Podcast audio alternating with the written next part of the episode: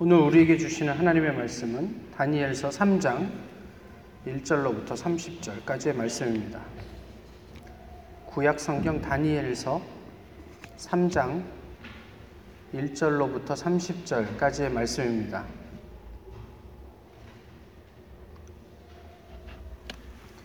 이제 하나님의 말씀을 봉독하겠습니다. 느부갓네살 왕이 금으로 신상을 만들었으니 높이는 60 규빗이요 너비는 6 규빗이라 그것을 바벨론 지방의 두라 평지에 세웠더라. 느부갓네살 왕이 사람을 보내어 총독과 수령과 행정관과 모사와 재무관과 재판관과 법률사와 각 지방 모든 관원을 느부갓네살 왕이 세운 신상의 낙성식에 참여하게 하매 이에 총독과 수령과 행정관과 모사와 재무관과 재판관과 법률사와 각 지방 모든 관원이 느부갓네살 왕이 세운 신상의 낙성식에 참석하여 느부갓네살 왕이 세운 신상 앞에 서니라 선포하는 자가 크게 외쳐 이르되 백성들과 나라들과 각 언어로 말하는 자들아 왕이 너희 무리에게 명하시나니 너희는 나팔과 피리와 수금과 삼현금과 양금과 생황과 및 모든 악기 소리를 들을 때에 엎드려 느부갓네살 왕이 세운 금신상에게 절하라 누구든지 엎드려 절하지 아니하는 자는 즉시 맹렬히 타는 풀무불에 던져 넣으리라 하였더라.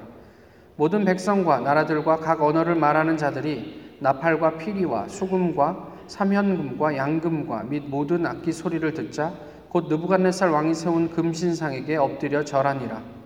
그때에 어떤 갈대아 사람들이 나와 유다 사람들을 참소하니라. 그들이 느부갓네살 왕에게 이르되 왕이여 만수무강하옵소서 왕이여 왕이 명령을 내리사 모든 사람이 나팔과 피리와 수금과 삼현금과 양금과 생황과 및 모든 악기 소리를 듣거든 엎드려 금신상에게 절할 것이라.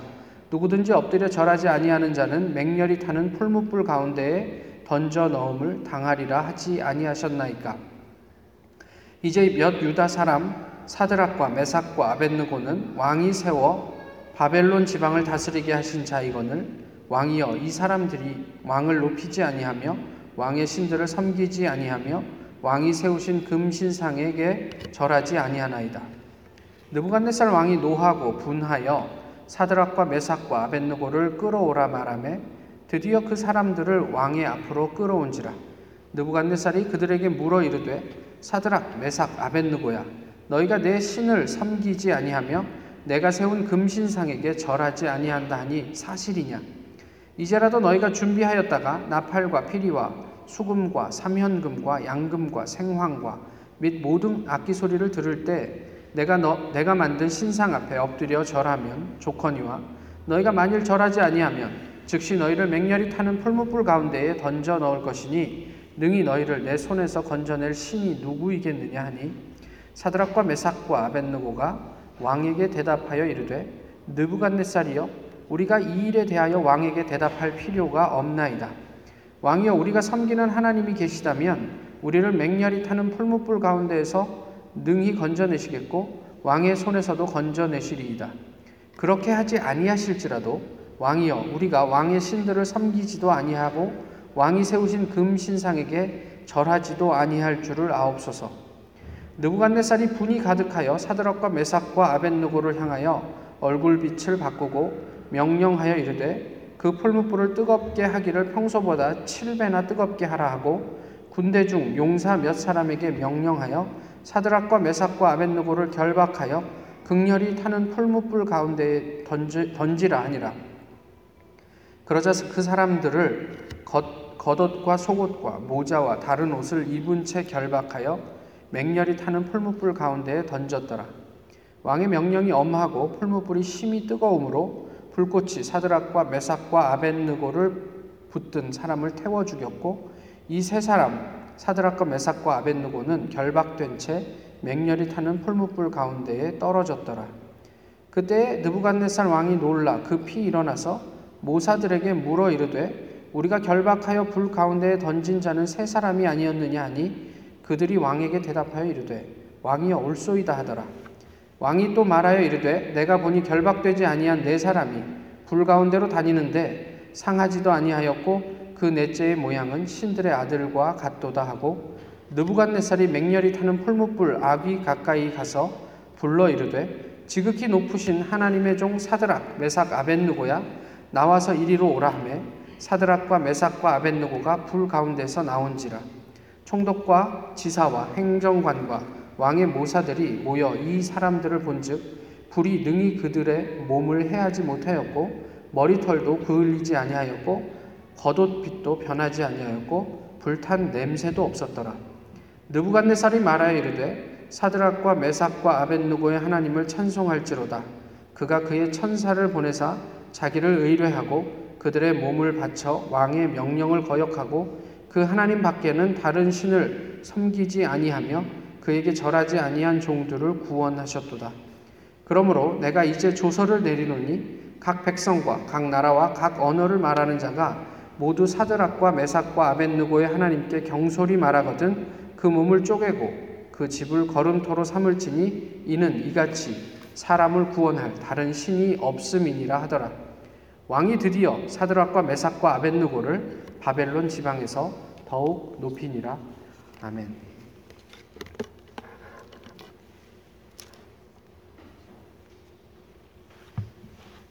제가 보통 설교할 때 정하는 본문이 아마 가장 길지 않을, 않은, 않을까. 목사님들 중에서. 때때로 이제 너무 길다는 이야기들도 좀 듣곤 합니다. 근데 제 마음 가운데 이런 생각이 있어요. 사람이 하는, 그러니까 저를 포함해서요. 천만 마디 말보다 하나님의 말씀 자체가 우리에게 훨씬 더 의미가 있다 싶습니다. 그래서 좀 길지만 일부러 이 말씀을 더 읽으려고 애쓰는 것 같습니다. 다음엔 좀 길더라도 아, 우리 하나님이 나에게 말씀하시지. 어, 신상원 목사가 하는 거는 부록이지. 이렇게 생각을 하시면 좋겠다 싶습니다. 한국말은 대체로 좀 부정적입니다. 그래서 어, 미국에서는 새도 노래하죠. 근데 한국에서는 새가 어떻게 합니까? 예, 웁니다. 예, 새가 웁니다. 뭐 지적인, 지적인다는 말도 있는데 울죠, 새가. 그 중에 대표적인 말이 오늘 설교 제목입니다. 죽겠다. 예. 뭐 그냥 강조하는 표현입니다만은 저희는 힘들어도 죽겠습니다. 좋아 죽겠대요. 기뻐도 죽겠고 슬퍼도 죽겠습니다. 그냥 죽겠대요. 그냥 항상 죽겠다 그러니까 이게 이렇게 어떻게 해야 될지 모르겠습니다. 많은 저희가 좀 잘 들어보면 이 죽겠다라는 말이 대단히 신앙적인 말이기도 합니다. 죽게 있다. 예, 줄임말이기도 하니까. 죽게 있다. 죽겠다. 죽게 있다. 죽겠다. 오늘 본문은 아, 꼭 교회를 다니지 않으신, 않으시는 분들도 한 번쯤은 이렇게 들어봤을 법한 그런 내용입니다. 어, 다니엘의 새 친구에 관한 이야기이죠. 그 느부갓네살이 그 자기가 꾼 꿈을 해석한 다음에 한 일이 금신상을 제작하는 일이었습니다. 그리고는 그것을 완성한 후에 낙성식을 거행하는데 나라에 내노라 하는 연주자들을 다 불러서 오케스트라를 구성합니다. 그리고 그 음악이 들릴 때 사람들은 그 신상 앞에서 절하라 이런 명령을 내리죠. 근데 사드락과 메삭과 아벤느고가 절할 수가 있겠습니까? 음식도 안 먹겠다고 거부하던 사람이 그 신상 앞에서 하나님 대신 예배할 수 있겠느냐 말이에요. 그것이 문제가 되어서 오늘 느부갓네살의 분노를 삽니다. 그리고 느부갓네살 왕이 이제 한 번의 유예를 주지요. 기회를 줍니다. 지금이라도 절을 하면 내가 용서해 줄게. 그때 이제 이 세 친구의 말이 가관이죠. 어, 우리 하나님은 당신이 우리에게 어떤 해코지를 해도 살리실 수 있는 분임을 저희는 믿습니다. 그런데 그렇게 하지 않으시, 아니하실지라도 우리는 당신의 말을 듣지도 또 신상에 절하지도 아니할 줄 아십시오. 대단히 그 좀 이렇게 왕 앞에서 이게 좀그 뭐가 없는 소리를 하는 거죠. 왕이 너무 화가 나서 어, 평소보다 풀무불을 일곱 배를 더 뜨겁게 하고 저들을 거기에다 태워 죽이라 이렇게 명령을 하고 특별히 용사들에게 명령해서 그들을 결박한 채로 거기에 집어넣어라 이렇게 이야기를 합니다. 뜨겁다라는 것을 성경은 이렇게 묘사하고 있어요. 그들을 붙잡아서 풀무불에 던져 넣으려고 가던 사람이 타 죽었다. 불에 들어가기도 전에. 거기서부터 기적은 시작이 됩니다. 이 사드락과 메삭과 아벤누고 하나냐 미사엘 아사랴는 들어갈 때까지 타지 않았습니다. 그것이 오늘 본문의 이야기예요. 대체적인. 1919년 4월 18일 경기도 화성군 바란면 제암리에 있는 교회. 무슨 교회일까요? 네, 제암리 교회입니다. 거기에 어, 그 일본 사람들이 어, 교인들 보고 모이라고 그랬습니다. 그래서 교인들이 무슨 일인가 하고 교회에 다 모였고 어, 그리고 일본 경찰들이 나가서 문을 다 걸어 잠궜습니다. 그리고 교회에 불을 질렀습니다. 교회 안에서 교인들이 다 타 죽은 일이 있었죠. 그때 거기에서 생존한 분이 있어요. 전 동네 할머니. 그분의 증언이 이렇습니다. 그들은 불 속에서 어깨 동무를 하고 하늘 가는 밝은 길이를 찬송하면서 하나님께 감사 기도를 했습니다. 이게 그분의 증언이에요. 그러면 궁금하지 않으십니까? 왜 누구는 살리시고 누구는 죽게 내버려 두셨을까? 왜 다니엘의 세 친구는 하나님께서 살리시고 제암리의 제암리 교회 교인들은 하나님께서 그 불에 죽게 놔두셨을까? 주기철 목사님은 왜 죽으셨을까? 왜 하나님 믿는 사람들이 ICC에 잡혀서 참수당할 때 그 목을 치려고 접근해오는 그 칼을 하나님은 어, 불에 녹이듯이 녹이시지 않으시고 그들을 죽게 내버려 두셨을까? 왜 우리한테는 이런 일이 안 일어날까? 그 궁금하지 않으십니까? 왜 쟤네들만 하나님을 편애 하실까? 본문은 영적 신앙 이야기로 어, 본문을 읽을 때 우리가 갖게 되는 질문들입니다. 당연한 질문들입니다. 그런데 오늘 본문을 그렇게 읽어서는 본문이 원래 얘기하려고 하던 바를 제대로 보지를 못하는 거예요. 와, 쟤네들은 풀무불에서도 살아났대. 야, 우리 교회에 와 간증 좀 해봐. 뜨거웠어, 거기서? 뭐, 듣기로는 네 명이 있었다는데 뭐, 어떻게 했어? 거기 네 명이 뭐, 뭐 하고 있었어? 뭐, 이런 게 궁금해지죠. 본문의 초점은 다니엘의 친구들의 영웅적인 신앙 무용담이 아니에요. 풀무불에 들어갔다 살아나왔다라는 사실 자체는 본문을 이해하는데 하등 중요한 문제가 아닙니다. 우리한테만 재미있는 가십이 될 뿐이죠. 하나냐 미사엘, 아사랴의 신앙이 하나님에 대한 헌신과 또 그에 대한 투신, 또 모험 이런 거를 통해서 어떻게 성장하고 성숙했는지 그런 일련의 과정에 대한 이야기가 오늘 본문의 이야기예요. 그러니까 오늘 본문은 어떻게 살았냐 이게 중요한 게 아니고 그렇게 하지 아니하실지라도가 중요한 거죠. 여기에는 일상의 삶에서 직면하는 크고 작은 도전과 이슈가 전제되어 있습니다. 내가 원하는 그것이 있습니다. 이 다니엘의 세 친구는 이 풀무불에 들어가서도 살아나기를 원했어요. 그런데 그 속에서 그리 아니하실지라도를 고백할 수 있는가 하는 문제를 다루고 있는 거예요. 이것이 우리가 상정하는 신앙인들의 가장 중요한 한 축입니다. 그런 어떤 그 하나님 앞에서의 어떤 비장함이나 어떤 뭐 이런 이런 것들이 신앙을 이루는 하나의 중요한 축이란 말이에요.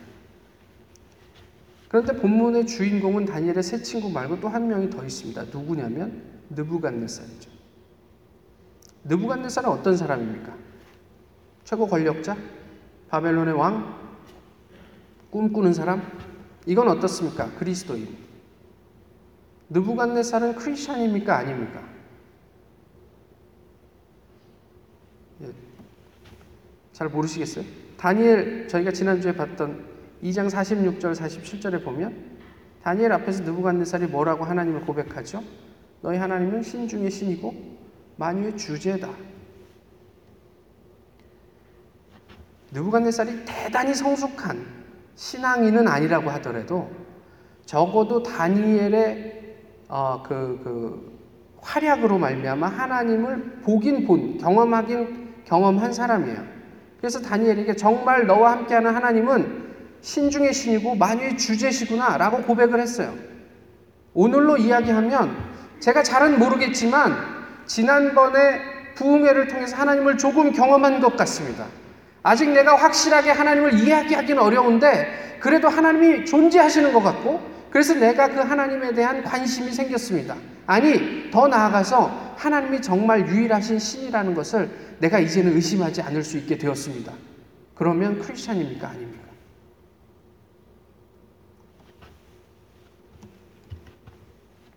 그런데 그의 삶은 우리가 생각하는 성숙한 크리스찬의 삶의 모습과는 좀 다르게 전개되죠. 금신상을 만듭니다. 높이 3m짜리. 그리고 그 앞에서 절하라 이렇게 이야기를 합니다. 왜 그는 금신상을 만들었을까요? 뭐 성경은 그런 이야기를 하지 않습니다만은 그가 꿈, 꿈과 무관하지 않았을 거라고 생각해요. 근데 다니엘은 뭐라고 예언을 했냐면 당신의 나라는 망한다. 당신의 나라가 강력, 강, 가장 강력한 금으로 된 나라이긴 하지만 그것도 이제 끝이 있다. 그런데 느부갓네살은 그러고 싶지 않았던 거예요. 그래서 영원한 자기의 나라를 생각하면서 내가 꾼 꿈을 어쩌면 무력화시키고 싶은 어떤 도발적인 행위로 머리끝부터 발끝까지 금으로 된 신상을 만들었던 것은 아닐까 싶은 거죠. 저희는 안 그렇습니까? 교회는 언젠가 쇠락하게 되어 있습니다. 초대 교회도 영원하지 않았습니다. 그것이 우리들의 모습이고 교회의 역사고 뭐 생리라고도 얘기할 수 있겠습니다. 근데 저희는 영원한 교회를 꿈꾸잖아요. 그래서 그것을 하나님 말고 다른 금으로 만들어낸다면 뭐가 다르냔 말이에요. 느부갓네살과. 이게 우리들의 삶의 모습입니다. 샴페인 어바나에 있는 주님의 교회의 담임 목사의 이름을 아십니까? 아무도 모르시는군요. 네, 제가 가르쳐 드릴게요. 신상원인 것 같습니다. 정말 그렇습니까? 네, 아무도 동의를 안 하셔서 이제 넘어가도록 하겠습니다. 어, 신상원 목사에 대해서 어떻게 생각하시는지 모르겠어요. 아, 제가 그냥 같이 지낼 만한 목사다 이렇게 생각을 하십니까? 아, 어, 존중히 여기십니까? If yes, 가, 감사하죠. 만약에 그렇다면 감사한 일입니다. 그런데 한번 보시죠. 그 사랑에 더해서요. 여러분들이 저를 사랑하시는 그 사랑에 더해서 모든 교인들이 담임 목사에게 집중하도록 만든다. 이러면 신상입니다. 그런 교회가 있습니까? 많이 찾아볼 수 있죠. 한국의 대형 교회들을 중심으로 그런 비판들이 많이 있지 않습니까? 교회의 담임 목사가 신이냐 하나님이냐 왜 사람 교인들로 하여금 담임 목사에게 집중하게 하느냐? 왜 마치 담임 목사가 하나님의 신탁을 받아서 하나님을 대리하는 것처럼 교인들 앞에 하나님을 가리고 서 있느냐 이런 이야기들 하잖아요. 이것이 신상이에요. 우리 교회 내가 좋아하는 어떤 목사 심지어는 나 자신에게 집중하게 하는 모든 것이 그리스도인으로 살면서 어처구니 없게도 만들어가고 있는 느부갓네살이 만든 금신상이란 말이죠. 내가 유오바이 교수인데, 내가 의사인데, 변호사인데, 목사인데, 그리고 내가 교회 장로인데, 내가 헌금을 얼마나 하는데, 내가 기부를 얼마나 하는데, 내가 가진 게 얼마나 많은데, 나에게 집중하게 하는, 나를 드러내려고 하는 그 모든 것들이 하나님 앞에서 금신상이 되지 않겠느냐는 말이에요.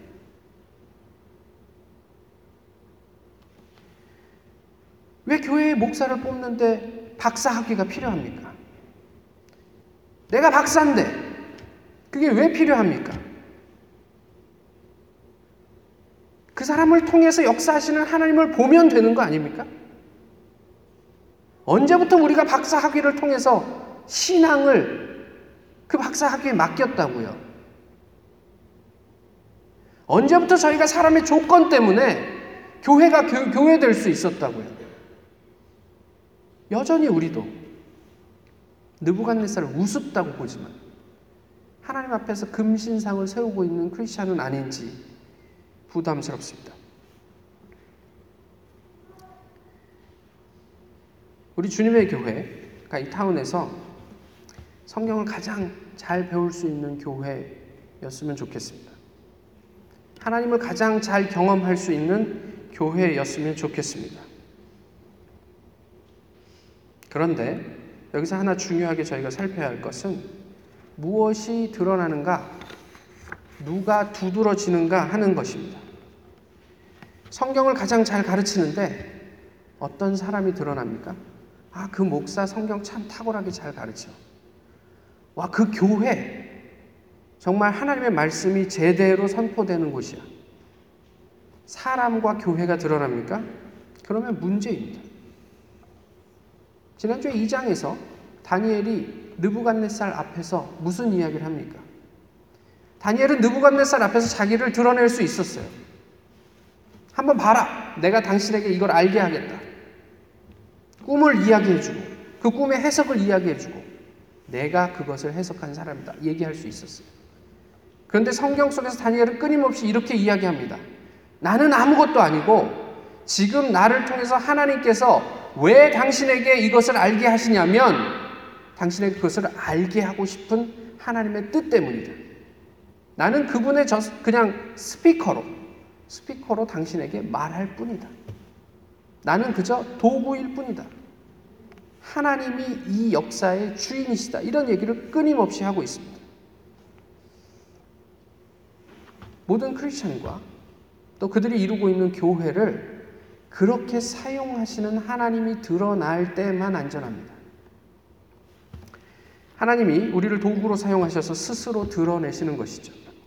이것을 놓치면 무엇을 해도 의미 없습니다. 사람이 수천 명이 모여도 하나님이 드러나지 않으면 의미 없습니다. 우리가 어떤 대단한 일을 해도 예수 그리스도가 주인이 되지 않으면 의미 없습니다. 하나냐, 미사엘, 아사랴 이들이 뜨거운 풀무불에서 살아난 이유가 무엇일까요? 24절을 보십시오. 왕이 그 풀무불에 주목하는데 놀랍게도 세 명을 넣었는데 네 명을 목격합니다. 이게 이유가 아니겠습니까? 느부갓네살 왕이 네 번째 사람을 무엇이라고 인식하죠? 신들의 아들이다.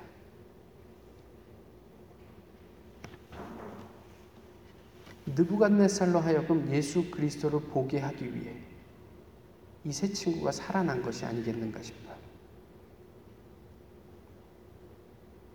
우리 교회의 존재 이유도 이런 것이었으면 합니다.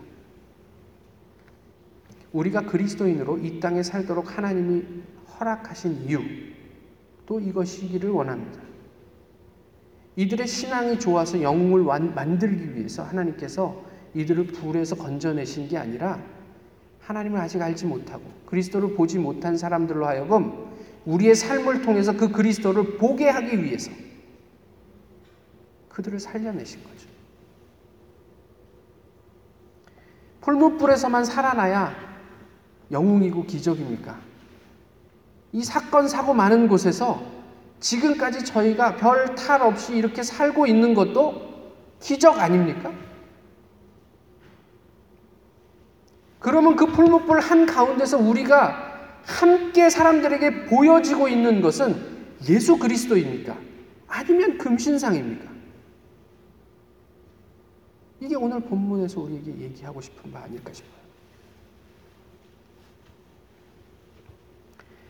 세상과 상식과 또 우리들의 경험 이것은 우리에게 이렇게 얘기합니다. 어떤 신이 너를 건져낼 수 있겠냐?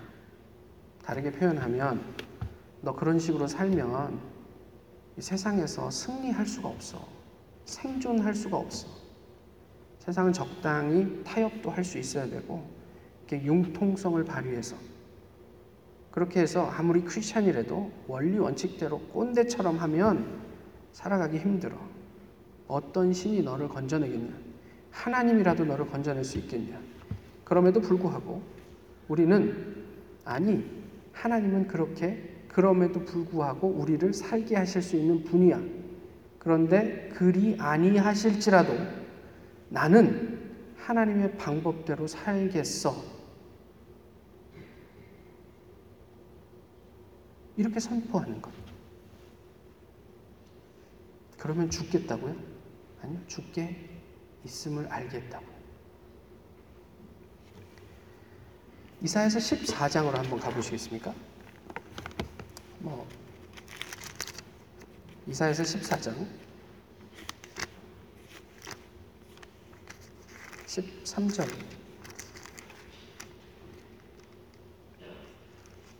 내가 내 마음에 이르기를 내가 하늘에 올라 하나님의 뭇별 위에 내 자리를 높이리라. 내가 북극 지폐의 산 위에 앉으리라. 이게 바벨론의 멸망에 대한 예언입니다. 근데 바벨론 왕이 뭐라고 얘기하냐면 내가 나 스스로를 높여서 하나님보다 더 위에 내 자리를 펼 것이다. 대단한 자신감입니다. 나 스스로를 내가 높이리라. 근데 여기에서 사용된 히브리어 높이다라는 말은 이렇게 스스로 높이다, 존귀하게 하다라는 의미가 있지만 동시에 그 안에 썩다, 벌레 먹다라는 의미가 있어요. 하나님 말고 사람이 스스로 높이는 것은 태생적으로, 잠재적으로 썩어지고 벌레 먹을 수밖에 없음을 내포하고 있는 단어예요. 오늘 바벨론 왕 느부갓네살이 하나님의 꿈을 알고서도 자기 스스로 그것을 그냥 타파해서 나가기 위해 만들어 오는 신상 앞에서 하나님은 이런 말씀을 하시는 거죠. 네가 스스로 높아지겠느냐? 저 아래까지 낮아지리. 하나님만 영원하시죠. 저희가 저번에 이삭 목사님 오셨을 때 그런 이야기는 하지 않으셨던 것 같은데 이삭 목사님이 이유 없는 그, 그, 그 고문 가운데 거반 죽게 되어서 어, 그 호텔 방에 던져지기 전에 그를 고문했던 세 명의 공안원들이 묻습니다. 보통 그 정도의 고문을 당하면 욕하고 막 소리 지르고 그러는데 너는 왜 욕을 안 하냐? 그 말 한마디만 정신없는 중에 들렸어요. 그리고 그들을 향해서 이렇게 얘기합니다. 예수 그리스도 때문에. 10년 동안 이유를 알지 못했지만 10년 만에 그 세 사람이 그 예수 그리스도 때문에란 말로 인해서 목사가 되었음을 알게 되었죠. 왜 하나님은 그 고통 속에서 그를 구원해내지 않으셨을까요? 천하보다 귀한 그 세 사람을 하나님의 자녀로 만들기 위해 하나님은 어쩌면 우리를 풀무불에서 살려내실 수도 있지만 또 그리 하지 아니하실 수도 있는 분임을 우리가 고백할 수 있는가? 오늘 본문이 이야기하는 가장 중요한 대목입니다. 주기철 목사님은 그의 죽음으로 말미암아 많은 그리스도인들이 자신의 배교와 신앙을 돌아보게 했습니다. 다니엘의 세 친구들은 죽었습니까? 살았습니까? 풀무불에선 살아났지만 언젠가 또 죽었겠죠. 주기철 목사님은 죽었습니까? 살았습니까? 육신의 죽음은 있었지만 지금 그는 여전히 살아서 우리에게 큰 웅변으로 말씀하고 있습니다. 저희는 죽을까요? 살까요? 죽음과 삶의 의미가 무엇입니까? 하나냐와 미사엘, 아사리아처럼 만약에 신앙생활을 하는 어, 친한 친구가 있다. 그럼 뭐라고 얘기를 할까요? 야, 그렇게 신앙생활 하지 마. 신앙은 그렇게 이렇게 레디칼하지가 않아. 지나치, 지나치게 믿지 마. 좀 적당히 해. 그런데 한번 생각해 보시죠. 이 세 친구의 신앙이 그렇게 지나친가? 대단한가? 70인역이라는 성경이 있어요. 그거는 헬라어로 번역된 성경인데 거기에 다니엘은 오늘 본문은 어, 우리 개역 개정은 3장이 30절까지 있지만 그건 90절까지 있습니다. 근데 그 90절 안에 뭐가 있냐면 어, 새 친구의 한 사람 아사리아의 기도가 있습니다. 그 기도문을 제가 읽어 드릴게요. 이제 우리는 온전한 마음으로 당신을 따르렵니다. 그리고 당신을 두려워하며 당신의 얼굴을 다시 한번 배웠기를 갈망합니다. 우리로 하여금 부끄러움을 당하지 말게 하소서. 당신은 관대하시고 지극히 자비로우신, 자비로운 분이시니 우리에게 관용을 베푸소서. 당신은 놀라운 업적을 이룩하신 분이시니 우리를 구해 주소서. 주님, 당신 이름이 영광스럽게 빛나시기를 빕니다. 당신을 섬기는 사람을 학대하는 자들이 부끄러움을 당하게 하소서. 그들의 콧대가 꺾이고 힘이 박탈당하여 그들로 하여금 치욕을 뒤집어 쓰게 하소서.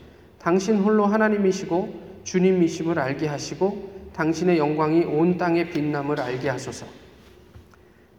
기도의 내용을 한번 보세요. 우리가 하는 기도랑 별로 다르지 않아요. 나를 이렇게 괴롭히는 저 사람들이 치, 치욕을 뒤집어 쓰고 망하게 해주십시오. 이런 기도가 있어요. 얼마나 미숙한 기도예요. 다니엘이 새 친구 정도 되면 모든 걸 하나님께 맡깁니다, 주님. 저를 살리시든 죽이시든 주님 마음대로 하시고 저들은 저들이 하는 죄를 알지 못합니다. 저들의 죄를 용서해 주십시오. 뭐 이쯤 돼야 되지 않습니까? 근데 기도의 내용은 그렇지 않아요. 하나님 우리를 살려 주십시오. 하나님 위대한 분 아니십니까? 그리고 우리를 이렇게 괴롭히는 저들은 완전 폭삭 망하게 해 주십시오. 그리고 풀무불에 들어갔습니다. 별거 없어요, 이 세 사람. 우리랑 별로 다르지 않아요. 그렇게 영웅이 아니에요.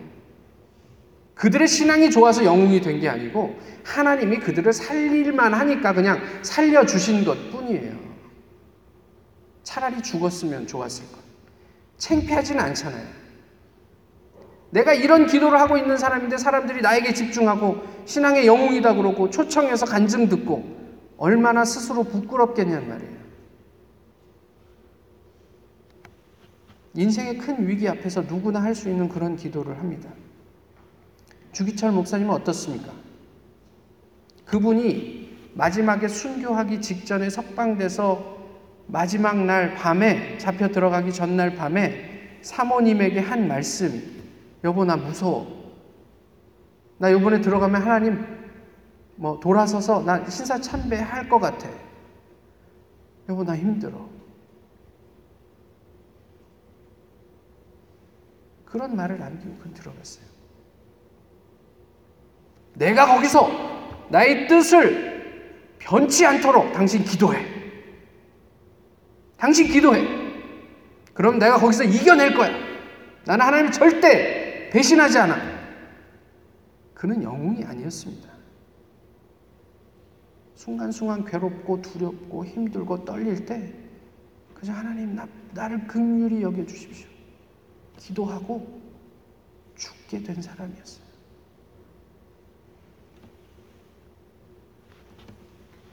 본문을 통해서 신앙의 영웅을 이야기하기보다는 일상 속에 그 말씀을 진리를 우리가 애써서 실천하려고 하는 그런 어떤 우리의 노력을 통해서 우리의 언행 심사의 중심에 주께 있나 주께 있다를 둘 수 있을까?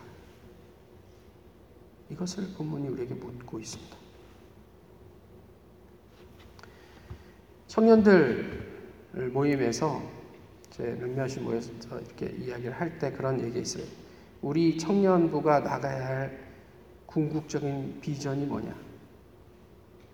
적어도 저기에 가면 성경은 제대로 배울 수 있다. 얼마나 귀합니까? 그런 이야기들이. 그러기 위해서 필요한 게 있죠. 우리의 일상을 성경으로 채워야죠. 성경 읽지 않고 성경을 제대로 가르칠 수 있습니까? 성경도 읽지 않으면서 성경을 제대로 배울 수 있습니까? 우리의 생각과 거룩한 목표만으로 성경을 잘 가르치고 배울 수 있는 공동체가 될 수 있겠느냐는 말이에요. 그저 그냥 성경 한번 오늘 본문을 읽고 와 나도 사드락과 메삭과 아벤느고와 같은 신앙인이 돼야지 됩니까 이게? 사드락과 메삭과 아벤느고가 홀못불을 불사할 수 있기까지 그들은 일상 속에서 하나님을 어떻게 경험했을까? 이것을 보셔야 합니다. 영웅을 보지 마시고 그들의 초라한 일상을 보십시오. 세상은 큰 틀에서 느부갓네살이 세운 아니 많은 크리스천들이 세운 금신상입니다. 문제는 무엇이냐면 뜨거운 풀무불이 없는 것 같아요. 그래서 죽을 것 같은 위협이 전혀 느껴지지 않습니다. 그래서 하나님을 절박하게 찾아야 할 일도 그만큼 없습니다. 그래서 자칫 우리가 그 그냥 편안함에 물들어 버려요.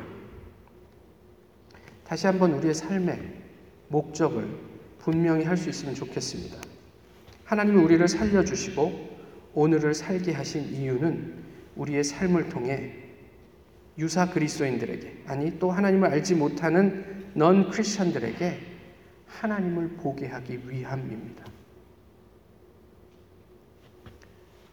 어제 죽은 많은 사람들이 살고 싶었던 오늘을 우리로 하여금 살게 하신 이유는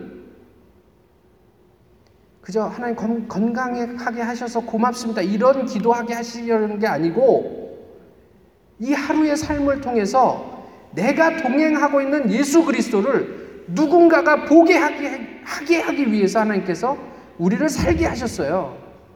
그냥 어제 죽어도 별 상관없는 인생 아닙니까? 저는 최소한 그렇습니다.